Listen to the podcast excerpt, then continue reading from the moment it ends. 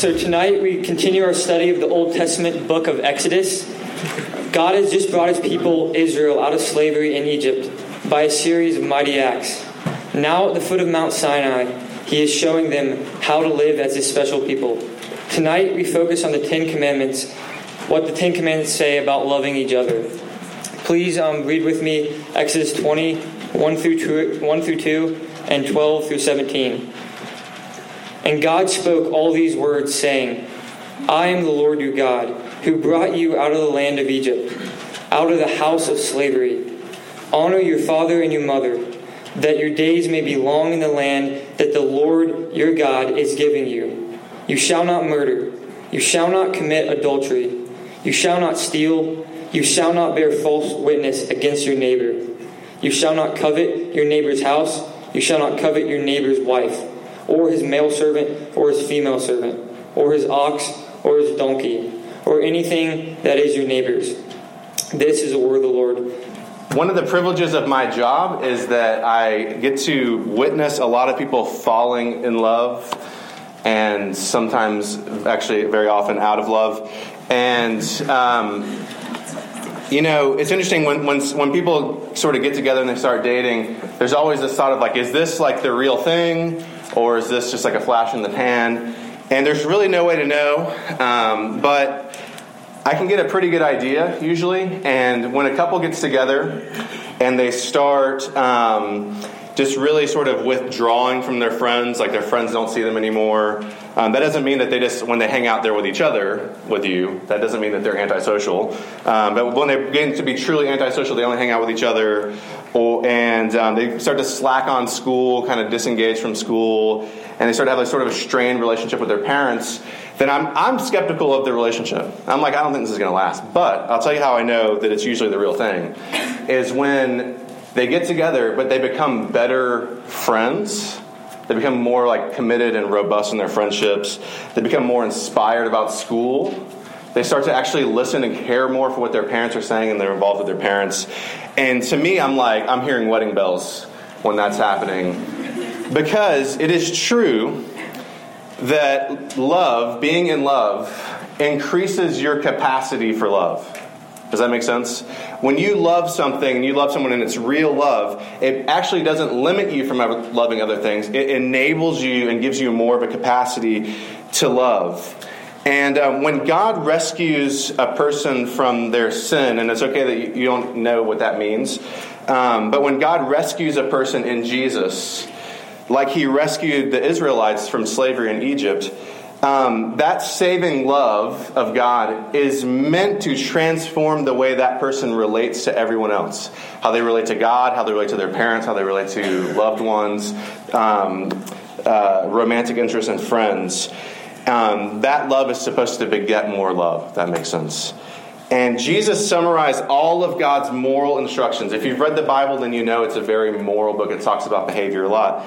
And Jesus summarized all that into two great commandments Love God with everything that is in you, and love your neighbor as yourself. And these six commandments that we're looking at tonight from Exodus aren't all that the Bible says about loving other people.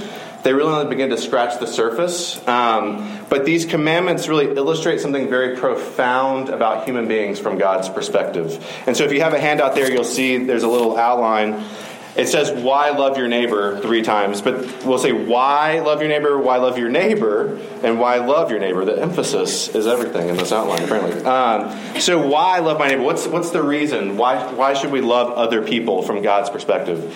Um, no matter what religious system that you uh, study or uh, philosophy that you study, I don't think that you will find a higher view of human beings than you find in the Bible. Like as far as saying how worthy are human beings like what is the value of a human being? I would say the bible has the highest view of any system because the bible teaches us that god created human beings in his image not just as part of creation not just as you know one of the many things he created but the crown jewel of his creation where all the people in this room whether you uh, know god or not bear God's image. You are like a walking portrait of God, the Bible says. And so you are full of dignity and honor and glory and infinite value because God loved you and made you in his image. You're the very reflection of God. And C.S. Lewis put this really well. I think we, we walk around and there are like important people and not important people in our lives. But C.S. Lewis put it great. He said, Look, it's a serious thing to live in a society of immortals. Okay, the Bible teaches that we're immortal. To remember that, listen to this, that millions of years from now, the dullest and most uninteresting person you meet may one day be an incredible creature who, if you saw them now, you would be strongly tempted to worship. Or a horror as you can only meet in a nightmare. There are no ordinary people. You have never talked to a mere mortal. It is immortals with whom we joke, work, marry, snub, and exploit. Immortal horrors or everlasting splendors. This is the, this is the money point. Your neighbor is the holiest object presented to your, to your senses. From the Bible's perspective, human beings are the holiest thing that you will ever encounter in the world because we're created in God's image. And these commandments bear that out and they illustrate that. Look at, look at the commandments me. You see the sixth commandment there in verse 13. It says, You shall not murder. Now, the, the last five commandments are all negative. They say, Don't do something, don't murder, don't steal, don't covet, don't commit adultery. But the commandments assume the positive, and all the rest of the Bible teaches this. It's not just don't murder. Okay, so like if I haven't murdered, then everything's good. But the positive is also true. Do everything in your power to protect and preserve life. Does that make sense? Don't murder people, number one, but also do everything you can to protect and preserve human life. And this plays out in, in a million ways. I'm really inspired by a lot of you guys who care very deeply for people that have special needs, for individuals in our community that have uh, physical and developmental and mental um, disabilities. Uh, it's a really beautiful thing to see y'all, especially those of you that are going to special ed, caring for these people and, and really affirming the dignity of them as created people and as human beings, not as in any way lesser, but as, as a unique person that has their own personality and life and should be um, uh, promoted. Um, this applies to life, whether that life is unborn or whether that life is someone that is elderly. Um, you know, life must be protected and given opportunity to thrive regardless of age. We often cast off people when they're older because we feel like they don't have any um, value to society. So it, relates to life in that way, but also if you think about things like mass incarceration, especially of people of color. Um, our uh, Black Student Association on campus is a wonderful group, and they have a bulletin board up outside McAllister's um, highlighting Angela Davis, who is a writer and activist, and she taught at UC Santa Cruz for a long time. And she has really fought against mass incarceration. And there's a great quote on the bulletin board where she says, Jails and prisons are designed to break human beings to convert the population into specimens in a zoo, obedient to our keepers, but dangerous to each other. She's making a really great point. Human, like prisons and jails, and especially when, when people of, of, a certain um, group are incarcerated to such a degree, it's meant to dehumanize a person. And there are ways that life is diminished or destroyed that you, if you have it within your power, should work against. Does that make sense? It's not just don't murder, but, but preserve life, promote life, because from God's perspective, life is absolutely sacred, whether they're a loud sneezer or not. Okay, so take the seventh commandment right there. It says, uh, don't commit adultery. Okay? This is where we're going to talk about sex for a second, so I have everybody's attention. Um, because people are so full of glory, the Bible says our deepest intimacy should be complete and exclusive. Okay? Hang with me on this, all right? Um, the com- this commandment shows the biblical ethic of sex. And that ethic is this it is an exclusive thing shared between a husband and a wife, okay? And here's why that's beautiful and not repressive.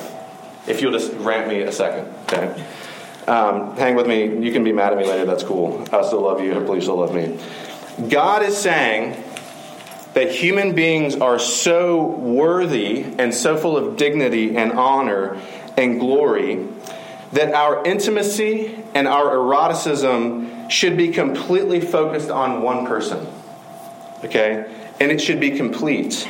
Um, biblically, sex is a declaration that you are completely committed to another person, that you're all in with them.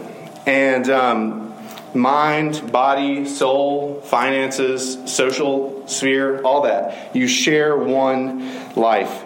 And that's why you run again and again, those of you that run to porn, those of you that run to hooking up, again and again, and you are trying to scratch an itch that you're never scratching. You're, you, have a, you have a deep longing that you can't get satisfied from that because you desire a complete intimacy. But in a marriage, you give yourself completely to another person socially, sexually, physically, legally. Um, that isn't a limitation of sex. Okay, that is an expansion of sex. It's saying, um, God's saying that, that you aren't just just give yourself to someone um, and, and, partially. Tim Keller puts this well. He says, to be physically naked but not naked in any other way, to be physically vulnerable but not vulnerable in any other way is monstrous.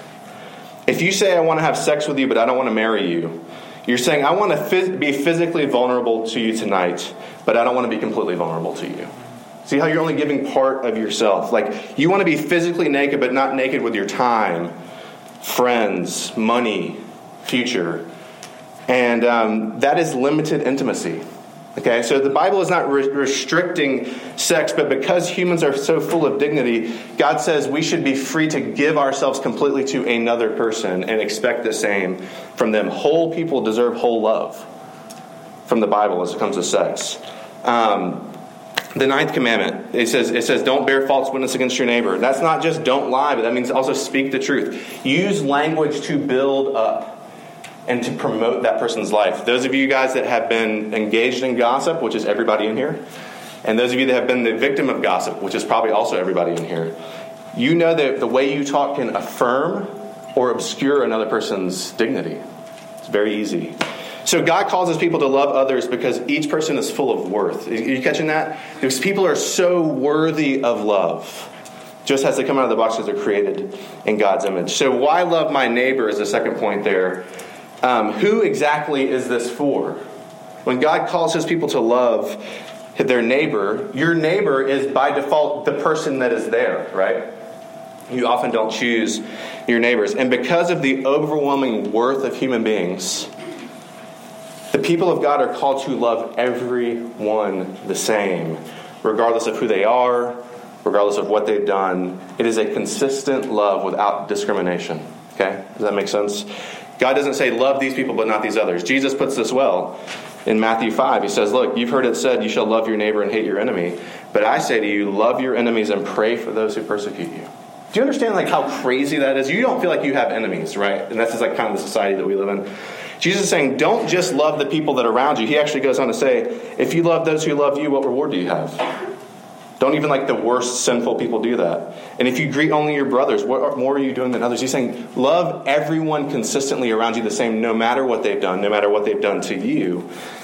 Um, no matter who they are, you're supposed to give them the same. So if you see the eighth commandment there, it says, You shall not steal. The question is like, well, what if it doesn't hurt anybody? Like, what, what if my, my roommate has 47 Gatorades, you know, in the room? They're clearly not going to miss Gatorade. They're going to have it still. Like, the Gator, they will still be well supplied with Gatorade. They won't even notice. I just take this one Gatorade. Not a big deal. Or, you know, like, no one's going to know this company has tons of money if I just sort of fluff up my time card a little bit. Or if I sort of cut some corners on my taxes, it's the federal government. It'll be fine. No one will notice. But you notice how God is saying, you're called to protect another person's possessions and to be generous um, is universal. It doesn't matter the other person's circumstances. And I think this is most, command, uh, most poignant for us in the fifth commandment, there in verse 12. Honor your father and your mother. Um, this, is, this is hard for us. It's hard for me. Um, the, the word there, honor, actually is a Hebrew word kabod, which means weight, to be weighty, something to be heavy. He's saying treat your parents, like give them weight in your life. Like they should be something significant in your life, what they say, give them a lot of weight. There's intrinsic value in parents, is what God, was what God is saying. Um, really, our parents are the, one of the most basic and valuable gifts that God gives us. But that's not easy for everybody in here. It's not easy for anybody in here, I would say. But for some of us, like, but what if my parents were terrible? Like me, like my dad was gone, like he wasn't around. And like even now has no interest in having a relationship with me. He's told me that very clearly. Some of you guys have that same experience or similar experiences. What if they weren't great parents? What do you do? Uh, God says honor them.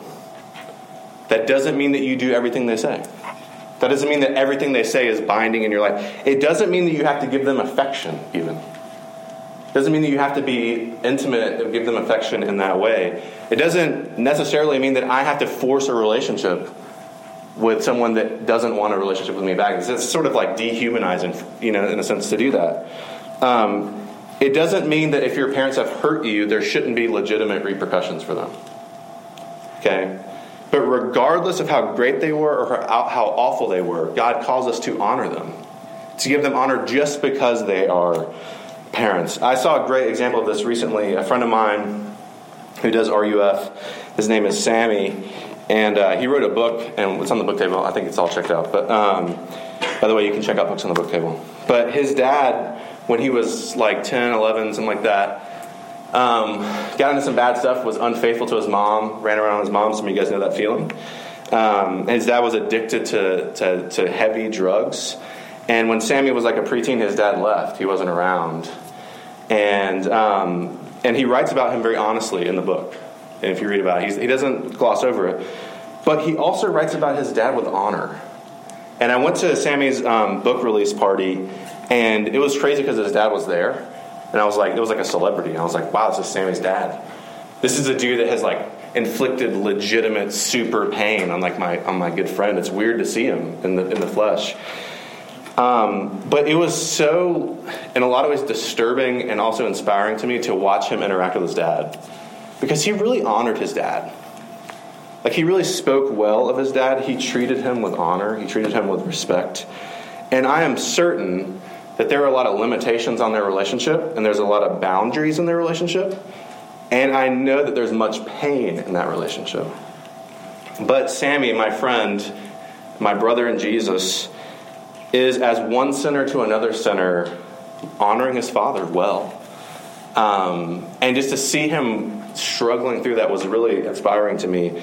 A huge part of honoring your parents means treating them like human beings that make mistakes. I know a lot of you guys think like your parents are these like statues, they're like always the same. Like they were the same your whole life and now they're never like they don't have room to grow. Like this is just who they are because they're 45 and they're never going to change. Um, uh, give your parents opportunity to grow. Speak well of your parents and speak well to them. Because um, God calls us to, to honor them regardless of what uh, they have done. So, so God calls us people to, to love other people because they're so full of worth and, and glory and honor. And He calls us people to the same love no matter who that person is. Okay, but this is this is why I want to get to the nitty gritty here. So, but why love my neighbor? One of my professors in college, I had made I was an art major, and I had made a piece about loving my neighbor, and it made her angry. She was like, "I don't like that. Can't command somebody to love somebody." Um, what does that mean? It, it, it, makes all kinds of sense. You're like, okay, you should honor your parents, you shouldn't murder, you shouldn't commit adultery, you shouldn't steal, you shouldn't lie. But then you get to the 10th commandment in verse 17, and things get really wonky because it says, You shall not covet your neighbor's house or any of your neighbor's stuff. And that word means like, in not like, like inside, you shouldn't like be greedy like or have like an unchecked desire for what your neighbor has like, in a lot of ways, that's super unfair. Like, it's one thing for me to tell you, like, make sure to show up on time, make sure not to do this, but it's another thing for me to go, and by the way, don't even want to do that. Like, don't even nurse a desire for that. Uh, how could you even stop that? When most people really interact with the Bible, and they really consider it, they never say, you know, the standards in the Bible are just too low. And that's why Christian people are behave so poorly most people that read it honestly say the standards in the Bible are too high. Like it's le- legitimately impossible to stop yourself from from coveting. It's just too high. But see, and this is something that I want you to catch. If you if you've been spaced out, I want you to catch this. God is showing us something very fundamental about how human beings work. That deep down, inside of us, something is broken. If we're a house, our foundation is cracked and crumbling so that the whole house is um, unstable. We don't just murder or steal on a whim. We murder or steal according to the Bible because inside of us is a deep desire for something that we can't have, so we take it. Or there's a deep desire in our hearts to eliminate something because it's causing us pain, so we murder. And it comes from within inside. Um, Rome, and Paul in Romans 7 says, when he read this commandment, he said, I died. I just realized I, I couldn't do it. Because God is telling us, look, um, you've got to deal with the thing that's deep down inside if you're ever going to love somebody. Does that make sense? You could you could do, do all the things. Like, think about like if you if you're married. Yeah, you could do all the things, You could wash the dishes, you take out the trash, you could do whatever, you could take care of the kids. But in a sense, if that person is not allowed into the deep recesses inside of you, it's not love. Um, and God is saying to really love your neighbor, you got to go down to the deepest part inside of you because it's not just about not murdering them, it's about actively loving them.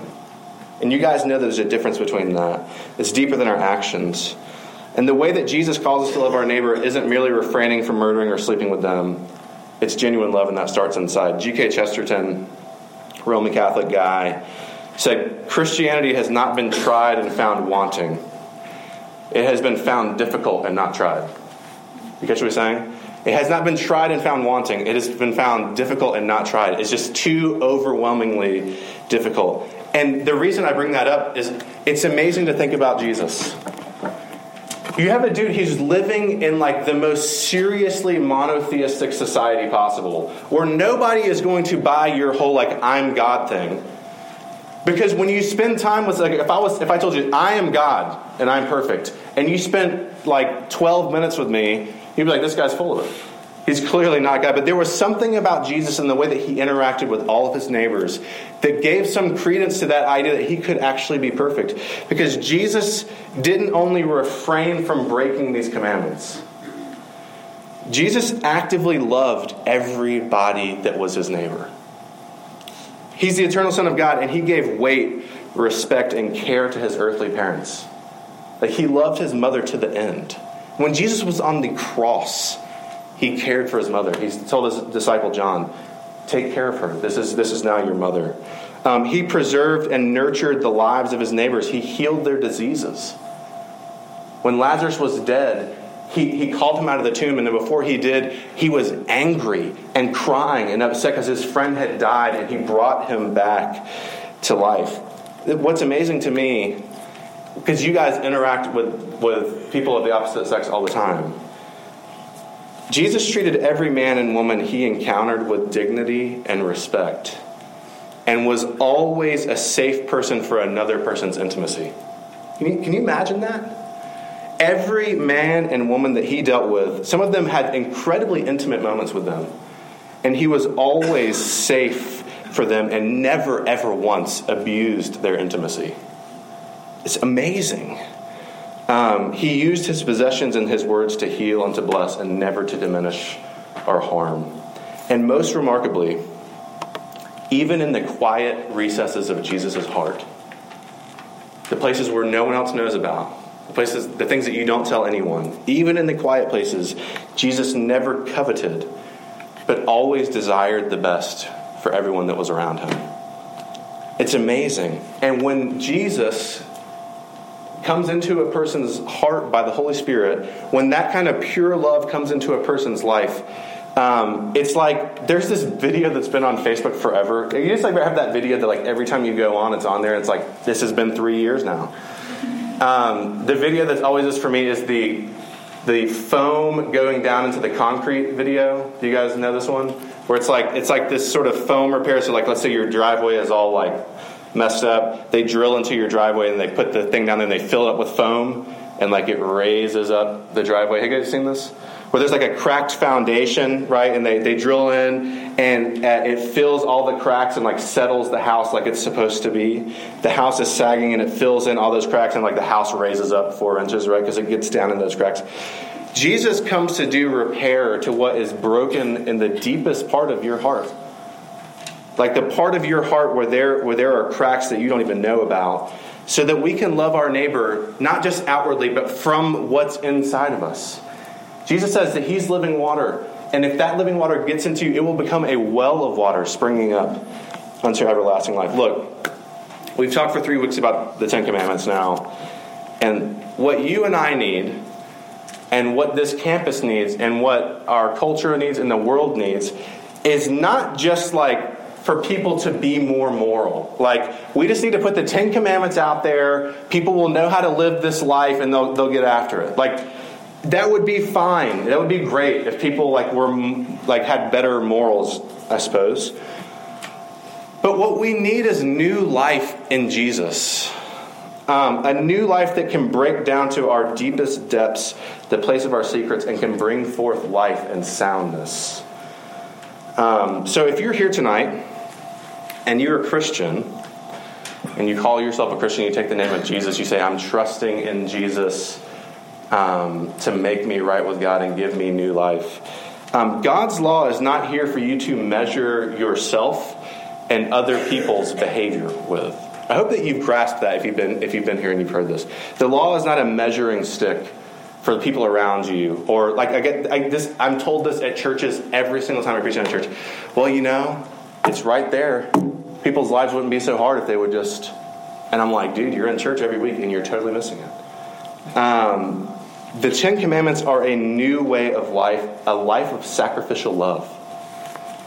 Um, that is to give the world a taste of Jesus. The reason why God calls you to keep the law is not so that your life will be fine, it's so that other people around you can see wow, Jesus loves sacrificially. He must because that person's loving me sacrificially.